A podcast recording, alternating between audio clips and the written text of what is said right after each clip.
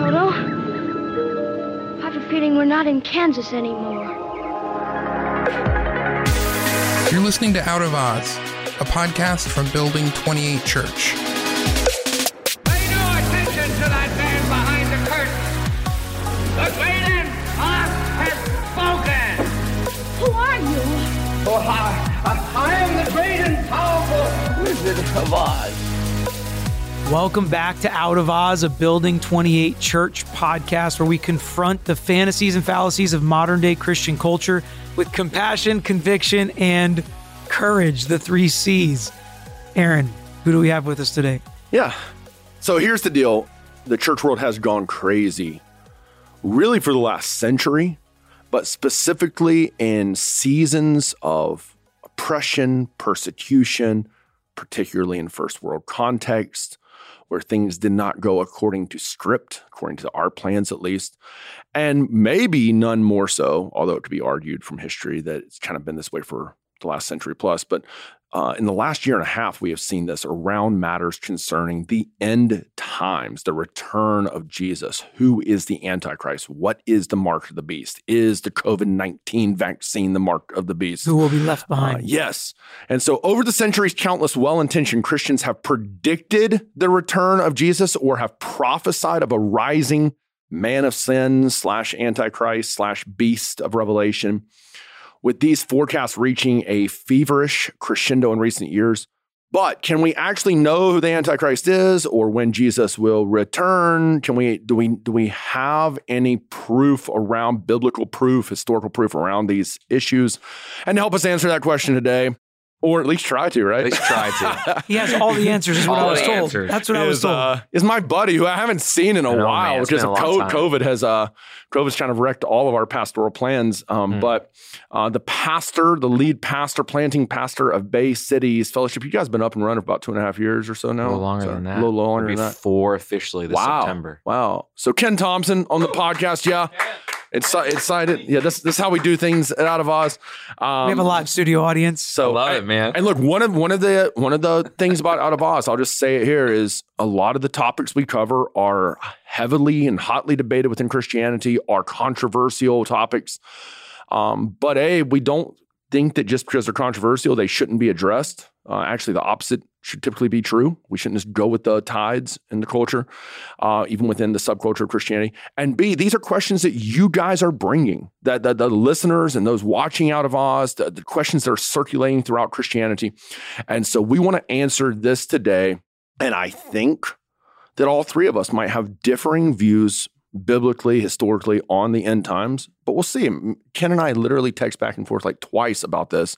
So we'll, we'll, we'll kind of see what's in I do my best to keep my end times views off the record. Um, Yeah. So we'll be hearing mostly from the pastors today. All right. So why don't you give just briefly a brief definition of eschatology, and then you can kind of give us where you're at, how you interpret it, what's left open, what you feel more confident, less confident. We'll kind of get your guys' views before we jump into the specific topic. Well, it's fun to be here, Yeah, uh, especially with uh, a topic like this. Um, so I think when you talk about eschatology, end times, I think probably my guess is most people just think like Tim LaHaye, you know, Rapture, End of the World, you know, uh, Kirk Cameron stuff, you know, uh, all, all the Left Behind. And I think end times, you've got general eschatology, you got personal eschatology. Personally, uh, I do think there is a literal heaven and hell. I think uh, I think that there will be a final judgment. I think that anyone who is in Christ will experience salvation and deliverance from that eternal judgment and condemnation. Generally speaking, is kind of what we're we're here today for. I appreciate that. New to the podcast, Yeah, man. uh, you know, I think it's one of those things where I do think that there is going to be a fulfillment of scriptural prophecies that have maybe an already but not yet uh, nature to. So I think, um, meaning specifically, I do think uh, there will be uh, a literal physical return of Jesus to this earth.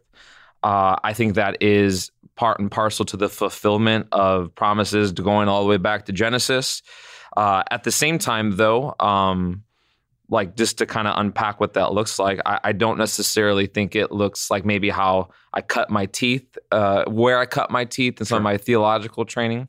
I think that return would be uh, described as like historic premillennialism, sure, um, opposed to maybe like a, a dispensational premillennialism where sure. there's a, a, rapture, and but that we'll talk about that later too. Um, at least I think we will.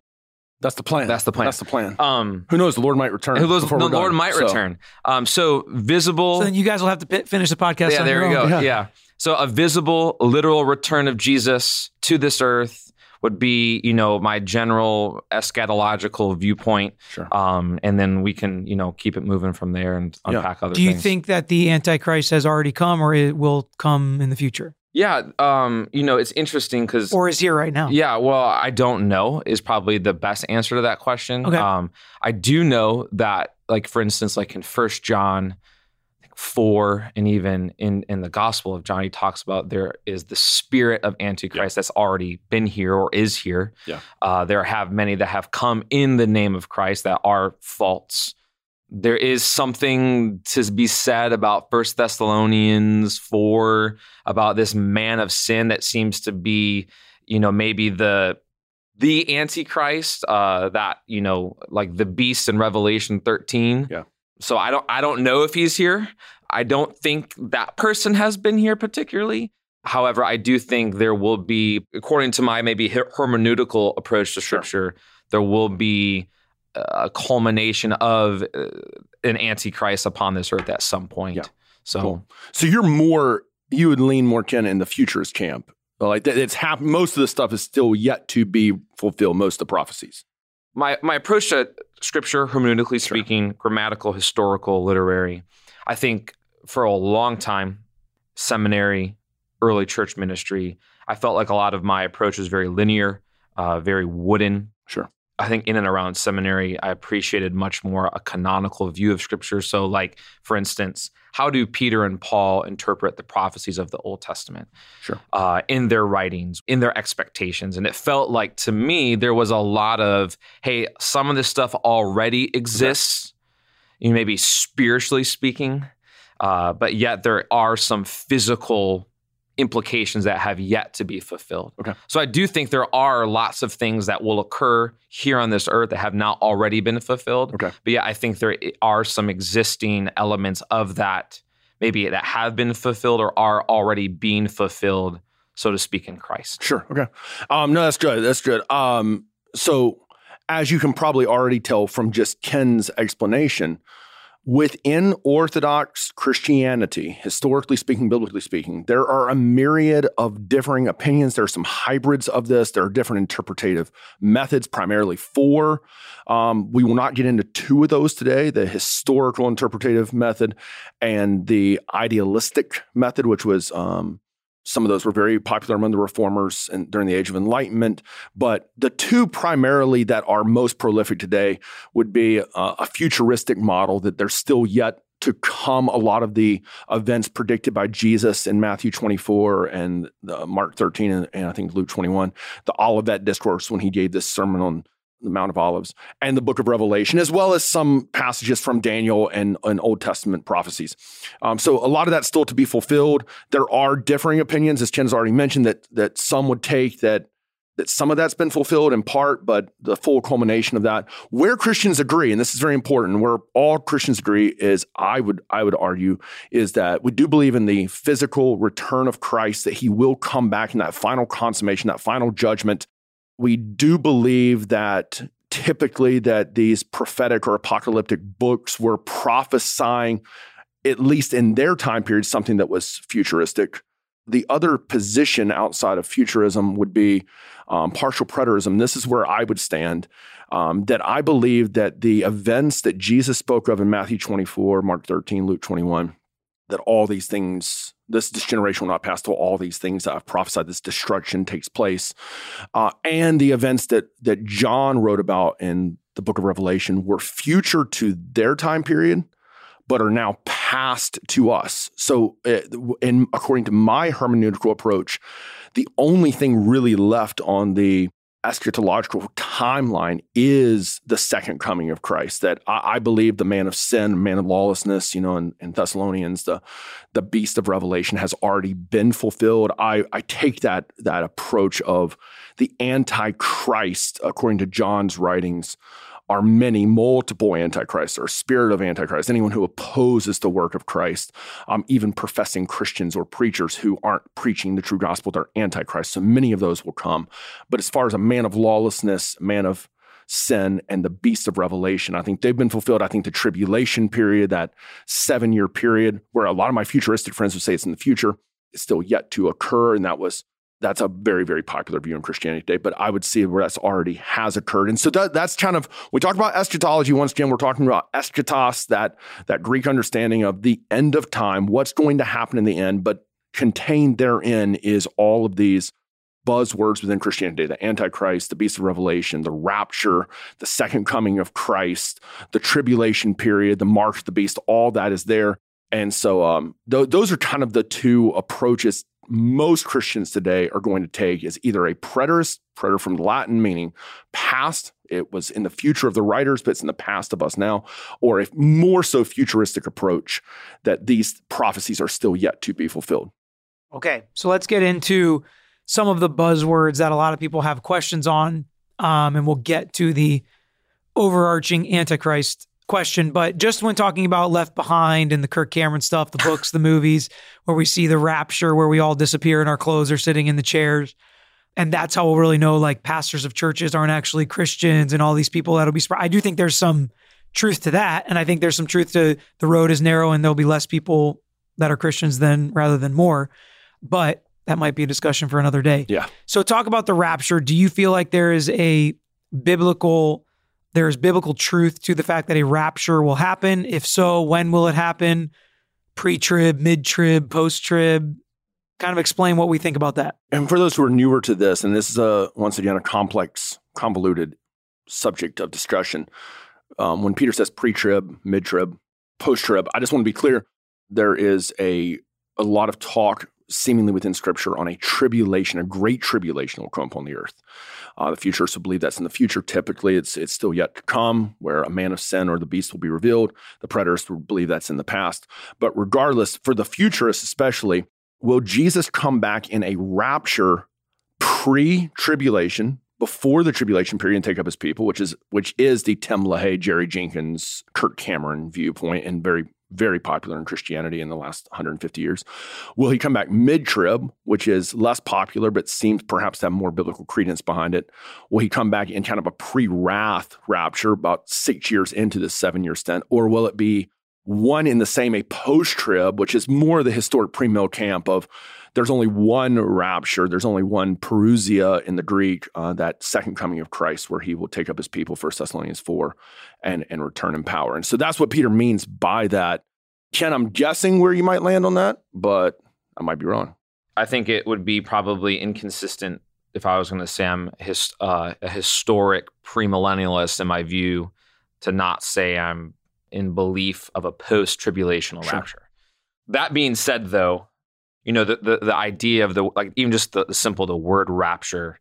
I think I think because you know if we're all being honest in any of us who in our sincere faith love for the Lord there is just because there's the unknown of the future eh, there's either a curiosity maybe even a fear. So I think when it when you think about end times it's easy to just to speculate in general like what does this look like? What's going to happen?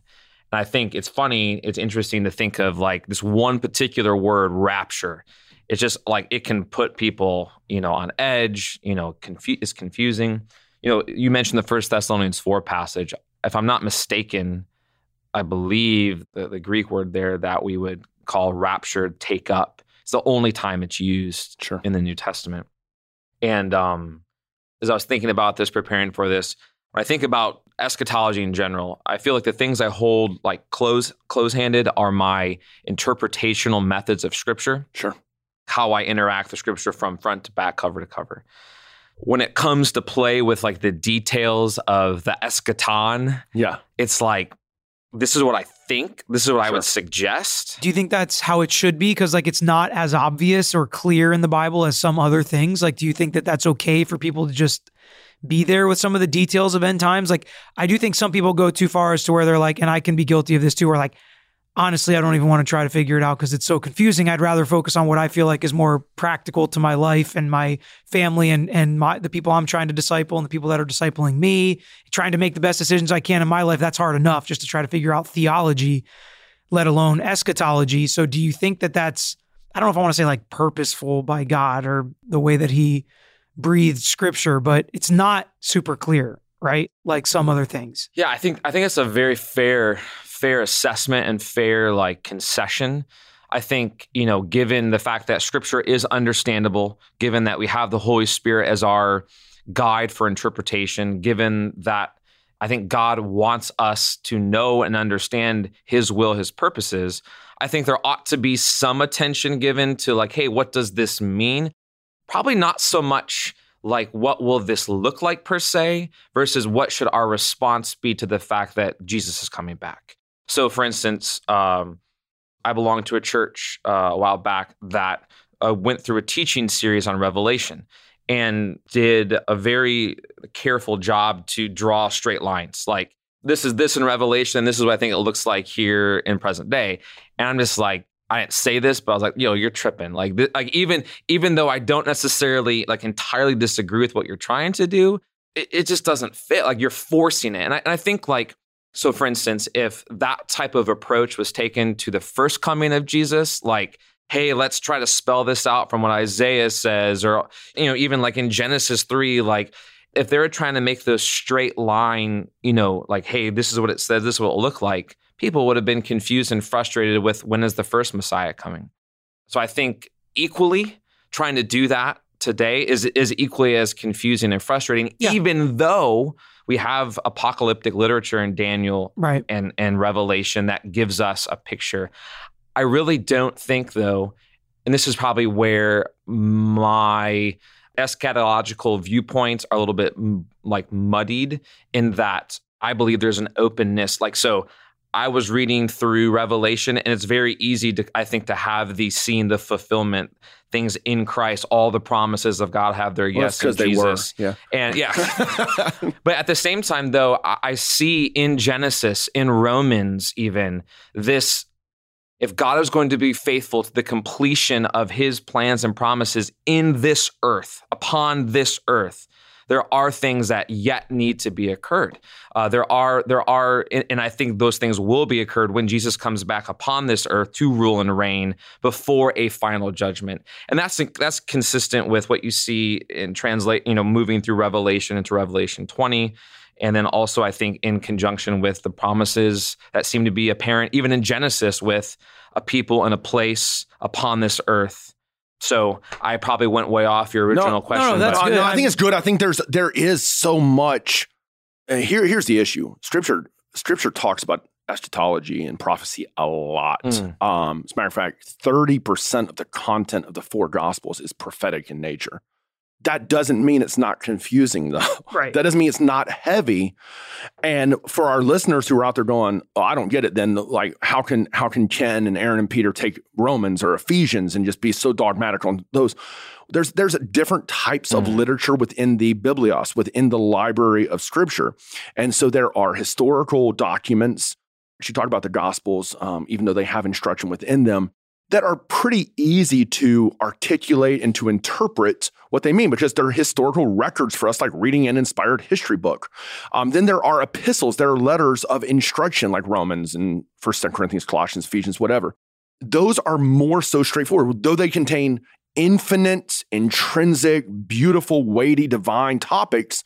We can parse through those. When you come to prophetic or this apocalyptic literature, good reform Christian gospel centered folks begin to to begin to split a little bit because it's not as easy to come down firmly on interpretive methods. We've already talked about futuristic versus preterist, but that doesn't mean that we shouldn't try to read this and say, what do we believe by the power of the Spirit? The author is trying to get across here. What do we? The Lord is communicating. If we if we believe, which we all do, that God let nothing slip by accident that's in Scripture. So Revelation is there on purpose. The that Discourse is there on purpose. Joel and Daniel and Ezekiel and, and, these prophetic passages are there on purpose. What did he mean by that? And so when it comes to the rapture per se, the reason why, you know, this is such a hot topic is Paul says in 1 Thessalonians chapter 4, the, the parousia, the second coming of Christ, therefore comfort one another with these words. And what we have seen over Christianity in the last century plus, and especially over the last two years here with COVID and the election and political upheaval, is anything but comfort. It's fear mongering. It's it's scaring. It is, and that's not how we're supposed to live. As a matter of fact, when when the writer of Hebrews says in Hebrews chapter ten, and all the more provoke one another to love and good works, don't neglect to gather together as the church, and all the more as you see the day approaching, the second coming of Christ should always be a catalyst for renewed vigor for him and passion for him and comfort in him and hope in him instead of fear and hatred and divide. And so I think these things are important. Specific to the rapture, my view would be that the rapture is a biblical concept, but it is the second coming of Christ. It's not separate from. So there's no nothing before a tribulation period or mid or after. It's just one event where Christ comes back, First Thessalonians chapter 4, and raptures up his people and brings judgment upon the earth and fulfills all that Ken's talking about. That would be my understanding of the rapture. As far as a, a pre-tribulational rapture, it's very important that, and look, I have some good friends that are pre-tribbers. But it's very important that Christians understand that not only, in my opinion, in the opinion of many good theologians, is it not biblically substantiated, a split in the rapture, like meaning a rapture and then a second coming, not biblically substantiated. In my estimation, we could talk to this text. We don't have time today. But also historically, it is a very new concept on the landscape of Christianity. I mean, up until really the 1830s, with John Nelson Darby and a prophetess, a 15 year old prophetess from Scotland named Margaret MacDonald, there was no concept of a rapture as separate from a second coming.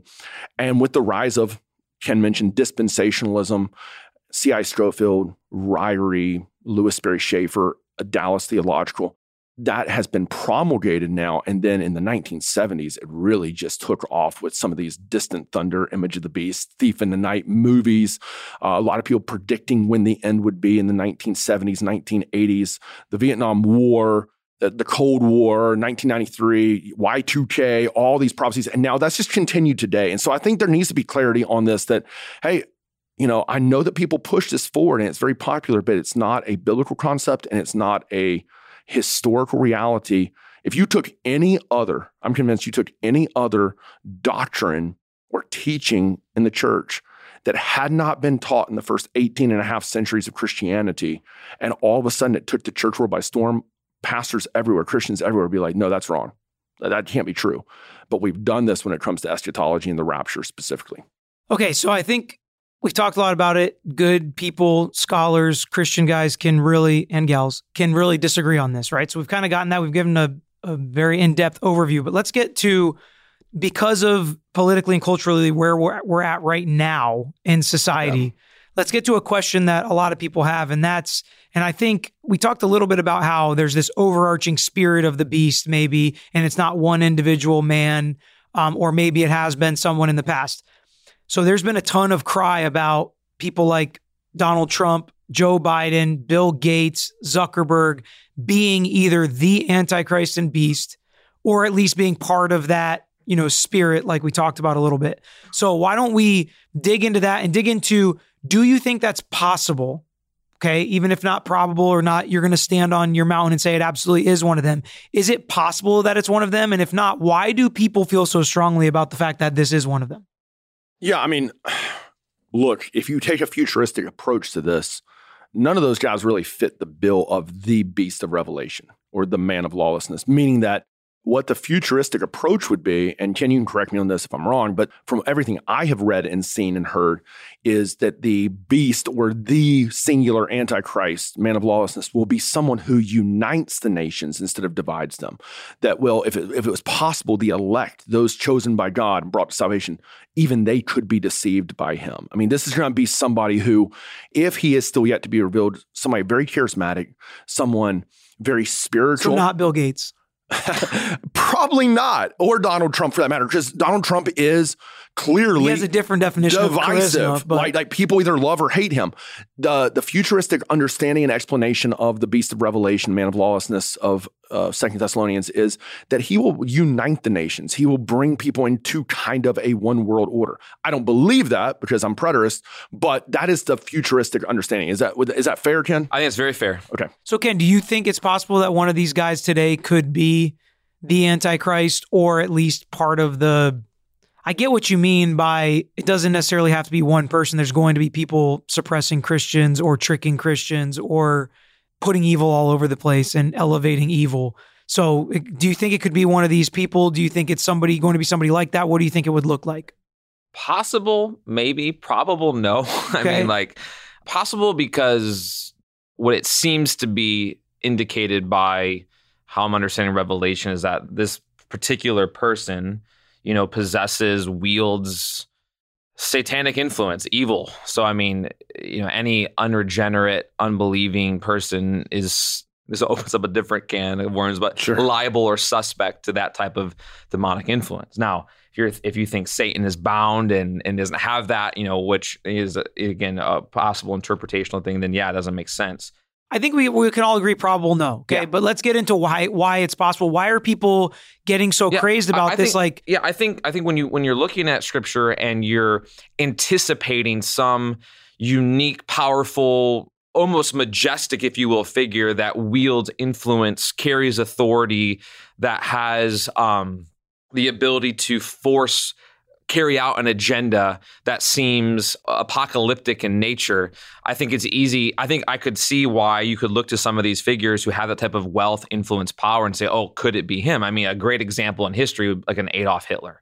Yeah. uh, looking at a guy i mean especially a guy like that who's evil in his purposes who took out even how many millions of, of jewish in the jewish people just killing and so i think it's very easy to look at people like that especially and be like oh man he could have been it at the same time, though, I, I just don't know if that is the expectation, anticipation of the authors of Scripture for us to to feel the weight or the need to identify that person.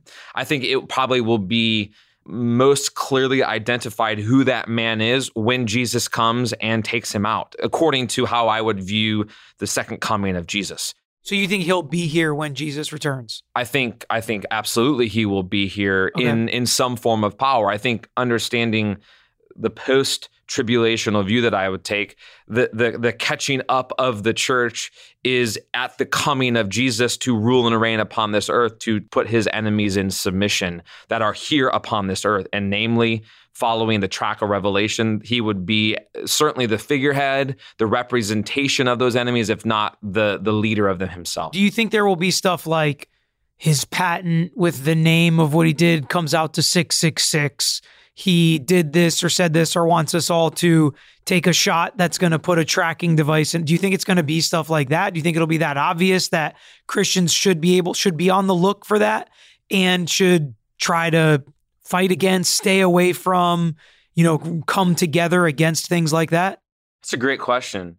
So specifically, you know, just to kind of you know surface the implication or the specific nuance in there, I, I don't think co- a COVID vaccine. I don't. I don't think that's like uh, you know the, the means of of the antichrist unification efforts. I don't. I don't. I don't believe that. I think that's silly. Um, I think for me, where I, I might, you know, if someone's listening to this that's agreeing with my more historic premillennial approach, where I might, you know, lose some, frustrate some people, is that like I wrestle through reading in Revelation and feeling like, okay, can I take apocalyptic literature and and draw like how straight of lines can I draw? I struggle with that because I don't think you can as much. So I, I hold a lot of that stuff like I'm not going to be looking to things like COVID vaccines, people like Bill Gates, and, and I'm not going to be suspicious. Um, I think I think I can also equally though understand where someone who might be fearful of end times and trying to approach scripture like so literally that they would do that, and I, and I, and I, res- I guess maybe not respect, but I'm sympathetic Sure. towards that type of thinking. I just don't agree with it. So, Aaron, after hearing that, right? So we kind of get that position that it is possible in, in different ways as to why it could be possible. Your position thinks it's impossible, right? Well, yeah. I mean, I think I think Because it's already happened. So just to be clear, I think First, Second John, when speaking of Antichrist, I think they will be persistent throughout time. So uh, do I think Okay, Bill, Bill right. Gates, uh, Donald Trump, Joe Biden, could be anti-Christ. I think anyone who pollutes mm. the message of the gospel is an opponent to Christ. Um, I'm not saying that Donald Trump isn't a Christian or Joe Biden is. I don't, I don't, I don't know there. I don't know where they stand before the Lord, but I know that the Biden and Trump brands of Christianity are not biblical Christianity. Mm. You know, and so could they have a spirit of antichrist within them? Like it actually says in Scripture that many antichrists will come. Like there's going to be many antichrists, and so what's happened, what's become very popular in the last century plus, is to equate the antichrist singular with the man of lawlessness in Second Thessalonians and with the beast of Revelation. I actually see all three of them as very different. I see the, the Antichrist as multiple people that are still in the modern scene today that have been throughout history. Um, was Hitler an Antichrist? Absolutely. Are false preachers and teachers Antichrist? Absolutely. Is, according to the reformers, was the Pope an Antichrist? Yeah, yeah. I mean, anybody who is polluting the gospel, destroying the gospel is an Antichrist.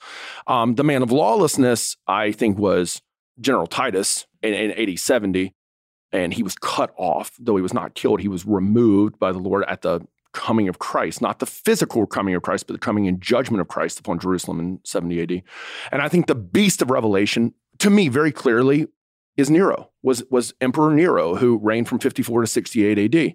Uh, he was called by, according to Roman historians, called by the people of Rome by his favorite moniker, the beast. I think that I take an early dating of the book of Revelation that John wrote it most likely in the 60s. I think mm. there's internal evidence for that. I get the external evidence against that, but the internal evidence would be that that the Lord tells John to go actually measure the temple, which was destroyed in 70 AD. So if it was written in the 90s, it cannot revelation. He couldn't actually do what the Lord's commanding to mark off and measure the temple. Uh, also, John says repeatedly seven different times. The time is at hand. It's about to take place. You're going to recognize these things. He's talking to his readers, his contemporary readers of that day. And so I take a early dating of the book of Revelation, probably around 65, 66 AD, during the reign of Nero. And because I take that, and that's kind of my interpretative method and structure. So, just to be clear with our listeners, the futurist is looking forward to sometimes with a straight line, like you talked about, mm-hmm. Ken, and sometimes with more of more ambiguity and openness to where where this could land. The preterist is looking backwards kind of with that straight line and saying, what was what were these passages in Revelation 6, 7, 8, 13, 17? What were they talking about?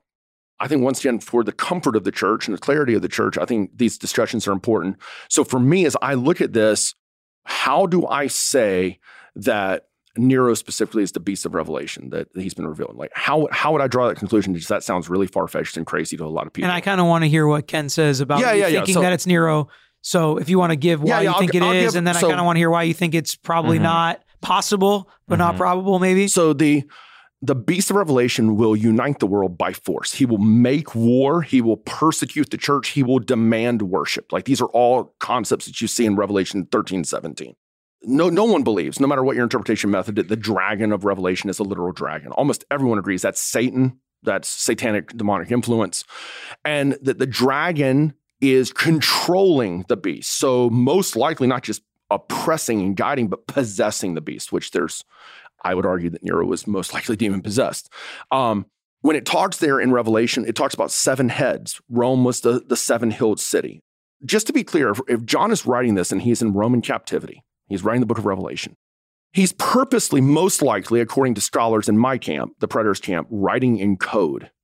Because as a prisoner of Rome, if he actually calls out Nero and calls out the city of Rome and calls out the Jewish leaders, who I believe are the harlot, um, if he calls these out, it can mean it could cost him his life, or they would not release the scroll to be distributed throughout, you know, Asia Minor like it was. So he writes in code, but code that Jewish readers would understand in the first century. So he actually says there, it's either Revelation 13 or 17, he says to his readers, You will recognize the beast and his number, which is 666. Now he's writing that, they're receiving this in the 60s AD. And they're not going, okay, I recognize the beast. It's Donald Trump, or it's Bill Gates, or it's Mussolini, or it's Adolf Hitler. No, it's someone who's living contemporary to them and who has the number 666, who has the moniker the beast. Well, Nero does. Who has the number 666? Whether we realize this or not, um, we're more familiar with it than we realize. In ancient alphabets, there was always a correlating numerology to them, right? Like we know this from Roman numerals a V is a 5 and an X is a 10 and an L is 50. Well, the same was true in the Jewish literature. And if you take the Jewish language without any distortion and you decipher from 666 the numbers, the letters that correspond to that literally spell Neron Kaiser, Caesar Nero. And so he's saying you will recognize him, and here's how you're going to recognize him. His number is 666. Also, he talks about the seven heads. Uh, Rome was the seven hilled city. You've got things like he says, uh, I think it's in Revelation 17, that five emperors or five kings, that there's going to be seven kings. Five have been, one is, and one will be revealed for a short time. So you're going, okay, if I'm a first century reader, who are the five kings? Uh, yes, the Romans called their kings Caesars, but the Jews called the Caesars kings. We see this in Gospel of Mark. We have no king but Caesar. And so you look at that and you go, okay, where did where did the where did the Caesars begin? Well, it began with Julius Caesar, and then it went to Octavian or Caesar Augustus, and then it went to Caligula, or I'm sorry, Tiberius, and then Caligula and Claudius. Around the time of Tiberius, even Octavian, they began to think of the Caesars as gods to be worshipped. So you got Tiberius was third, then Caligula, then Claudius, and then Nero is the sixth. He says five have been, one is, the sixth is right now, and one will come. And that was Galba, who came and reigned for about seven or eight months in the year of the four emperors. And so once again, as a historian, I'm looking at all this stuff and I'm going, does it add up? To me, it doesn't feel like a stretch. It feels like John's writing this so that his readers would understand. He's saying the time is at hand. He's saying it's taking place. You read the, the Jewish Wars by Josephus, and He's embarrassed to talk about the destruction of Jerusalem, the earthquake, because he sees it as an act of God against the people. And so I don't see this tribulation coming upon the earth as the whole earth. I see it upon the land of Palestine, which is another rendering of that word there in the Greek, and specifically the city of Jerusalem. And there's actually instruction to the people that when they see this devastation coming to flee Jerusalem, which would have been countercultural, they would have run to Jerusalem for protection. But to the Christians, it's flee from this and flee into the hills, into the mountains.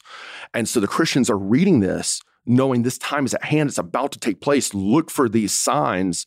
Uh, I think Titus is Titus is the one who offered the pig on the altar, the abomination of desolation, you know, in AD 70. He's the one who destroyed Jerusalem. So he is, I believe, the man of lawlessness, Second Thessalonians. And I think Nero, and there, there's other reasons for this. And just to be in, in, fairness, there, there are a lot of good scholars and Christians, you know, Ken included, who don't see Nero as the man of revelation, as a wicked man, as an antichrist, sure. But all of this would lead me to this conclusion that this makes the most sense instead of speculating and wondering who it could be, and, keep, and we keep getting it wrong and predicting who it is, which I appreciate what Ken said. He's not trying to do that, but some futurists do to me, it's like, yeah, there's going to be Antichrist come, but the man of lawlessness and the beast of revelation have already come. All right, Ken. A lot there. There's a lot. There's so a lot. much. Sorry. I think, Sorry. and it's totally yeah. fine to just. So there's I'll just say a couple points. Yeah. So real, real quick. So I commend Aaron. Consistent. He's he's being consistent with his hermeneutical approach. Thanks, buddy. Yeah. No. I mean, I think I think what's humorous, or at least uh, ironic to me a little bit. And again, I, I would probably put myself in a not like a unique position, like I'm the only one, but like in a maybe a, a, a muddied position in that so some of the the woodenness that I would criticize that people do looking forward, I might have a a check of what Aaron did looking backwards. So sure. Aaron drew straight lines backwards that said, "Hey, here's bam, bam, bam." Not not saying that was like wrong for him to do. It's I, okay if you say that. It's fair. Yeah. He's, so I mean, I just it. like so like I said earlier, close-handed from my from my right. personal opinion about how I inter- like how I approach scripture open minded, especially with apocalyptic interpretation, eschatology in general. So, um, what he did there was helpful in understanding how you could look back and see scripture fulfilled and stay within a grammatical, historical, literary approach to scripture. So, uh, you know, kudos to Aaron for for staying consistent uh, in both interpretation, but also, you know, uh, application as well.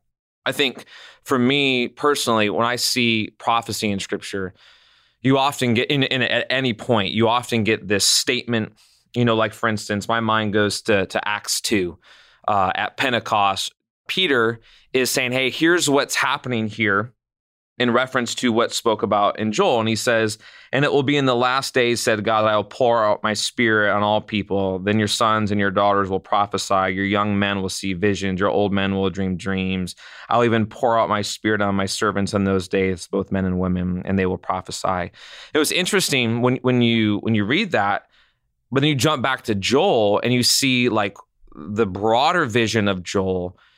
You see like God's work already in fulfillment namely the part of the Spirit's pouring out. But when you jump back to when you jump back to Joel and you read like what's happening here, there seems to be something that is not yet occurred or that will occur in the future. So there is a judgment, there is a rebellion, there is an outpouring of wrath of God's, you know, working upon this earth. Again, I think the most the most helpful game-changing way to read scripture for me is through the lens of already but not yet. Sure. And so like that that's where I probably hold tightly to in reading any of the prophetic sure. events in Daniel, in Revelation, in Genesis, in Rome. I mean, when you see what God has done here upon this earth, especially as we think about the work of Jesus, I think it's easy to see God's prophetic fulfillment through the coming of Jesus, but I think it should be through the lens of like two comings. Sure. So right now, I think, you know, Aaron is seeing it through one coming or namely that you know what God's God's work upon this earth. Sure. I see it through two.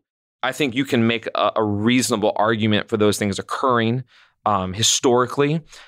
When you read the the dynamic of the worldwide affliction, the worldwide rebellion, the the wrath of God occurring upon all nations. Sure it seems like yeah matthew 24 flee like when tribulation comes flee to the mountains it makes sense that that could be applied in the the destruction of jerusalem AD 70 but yet taking a later date of revelation closer to AD 90 i'm like man it seems like john has something more in mind than just simply what's happening there in Palestine that yeah. has a worldwide implication. Yeah, and I can definitely appreciate that. I mean, I think the the the dividing line, one of the things that drove me toward preterism, um, and I've heard the futuristic approach to this, and I get it. I understand what they're saying. But when Jesus says in all three of those synoptic gospels, Matthew, Mark, Luke, that this generation will not pass until everything that I'm prophesying right now takes place. I agree that, I mean, I think we all as Christians read in a as scripture was written, it was a not yet, uh, even as Joel was written or Isaiah or Micah, it was a not yet Messiah fulfillment, but then Messiah came. And I think that's that's how the preterist is going to approach this is John was predicting, Jesus was predicting, but when Jesus said this generation will not pass, in fairness, Bertrand Russell, brilliant anti-theist of the last century, Christopher Hitchens, brilliant anti-theist of this century, who sadly died in 2011 but their biggest gripes with Christianity is they believe Jesus was a false prophet because he said, This generation will not pass until all these things are fulfilled. And you Christians have to jump through hoops on this to make a different interpretation of that, that word generation. 38 times in the Gospels, that word generations uh, use every single time it's within a certain time period, within 40 years. And so for me, once again, as a preterist, I go, well, no, no, he's not a false prophet. He said this generation will not pass until I return in wrath to judge the people not in my second coming, my feet are going to hit the earth, but in a coming in judgment to judge. Uh, and he did that within that, I believe, within that single generation. He, he prophesied that in 32, 33 AD before his death. And then a generation was 40 years according to, to the Jewish calendar. And in 70 AD, you know, Rome falls. And so I, I once again I hear from my futuristic friends that the generation there means a type of people or something, you know, mm-hmm. figurative or allegorical. And I and I get that because the preterist uses allegory and figurative language as well when dealing with prophetic literature. It's necessary. But I think that Jesus was speaking specifically to his people and saying, one stone in the temple will not be left upon the other. When you see this, run to the mountains, run to the mm-hmm. hills. Uh, that just makes the most sense to me, once again. And I have lots of friends who disagree, but that yeah. makes the most sense within a preteristic framework. So why not to you? I think to a you know, to the audience and to whom he was speaking with, it makes sense. It was a Jewish audience. But since there is the inclusion of the Gentiles in Christ, I think it goes beyond that. So I think to those people in that day, there was judgment.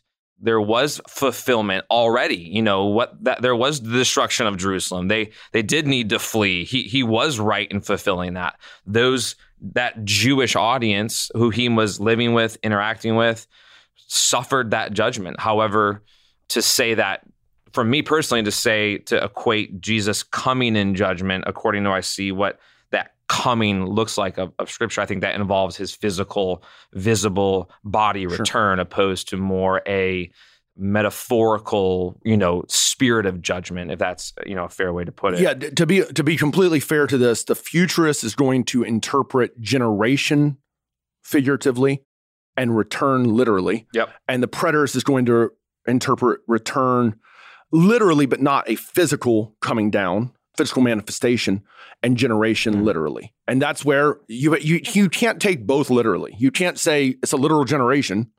And yet it's a literal setting his feet upon the earth. Like you can't do both. And so you have to figure out what is Jesus saying there.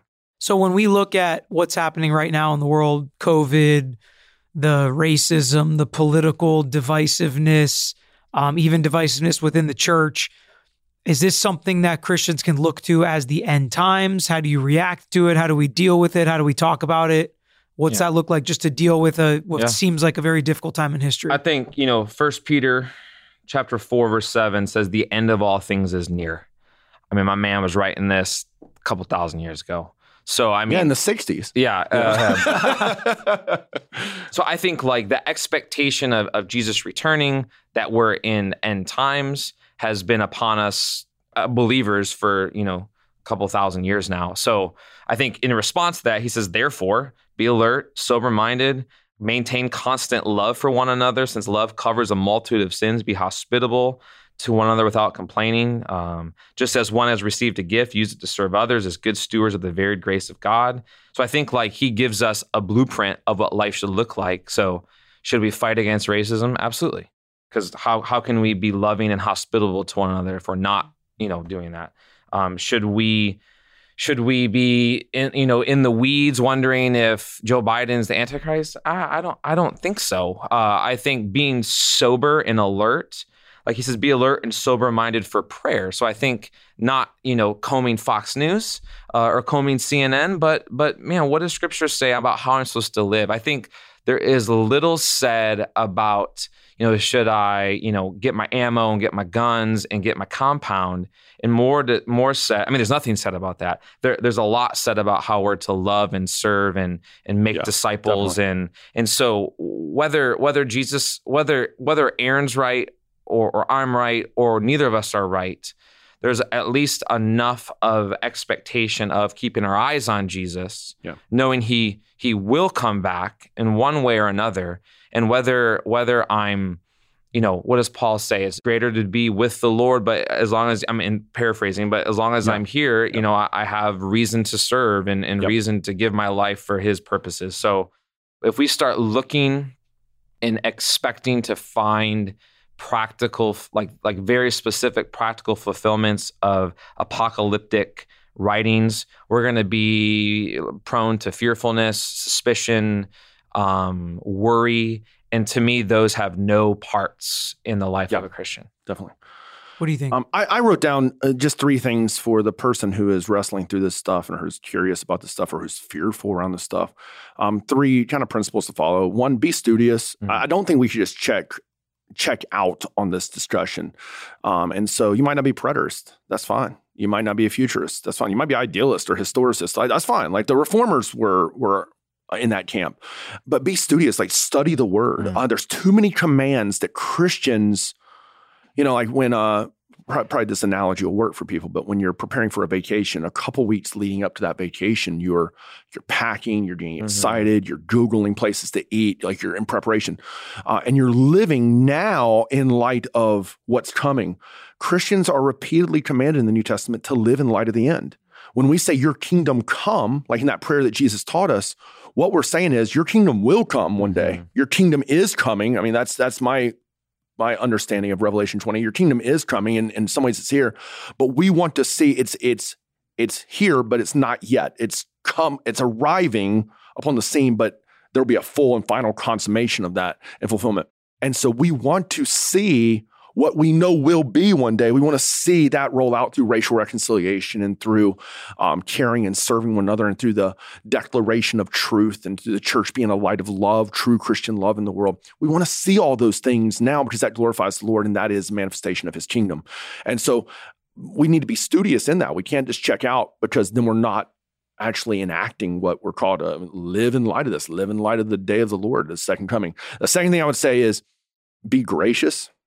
Like, there's not enough of that. Doesn't mean you mm. can't have your strong opinions on this stuff, but hopefully, just as we've kind of discussed today with each other, having our opinions, our hermeneutical approaches, but we've done it in care and in grace. Hopefully, I think that's what's happened. Um, that's how we should discuss. There's not enough of that, especially on social media. Mm. It's just you're an idiot for believing this. Like you're a fool. Like this person is the Antichrist. Mhm. Jesus is coming back yesterday. Like it's just there's not a lot of grace there and compassion. And so, and the final thing I would say, which flies in the face of so much of what we hear today, is be optimistic. Mm. Like the, the day of the Lord, the second coming of Christ was always a cause for comfort and joy instead of fear and pessimism and angst and anger. So be optimistic and think, like we have a Savior who loved us, loved us so much, not only that He tri- died to redeem us, but He's coming back for us. And that's a joyful thing. And that should empower our witness and it should empower our worship. And so those are the things I would give to somebody who's studying this. Like, don't check out on it, continue studying, be gracious to others, and be optimistic and hopeful.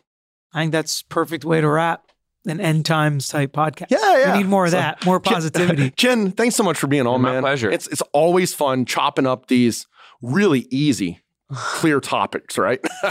You got Uh, picked for the easy one. hey, that's all right. I, you know, it's good to be here, and uh, you know, I I think we did. You know, if I can add this, did interact graciously on this, and I am mad at you, and uh, I think uh, I think your admonition to be optimistic, gracious, and studious is wise. Cool.